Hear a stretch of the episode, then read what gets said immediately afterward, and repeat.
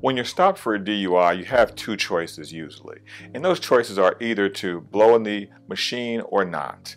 If you do blow in the machine, you're actually creating evidence against yourself.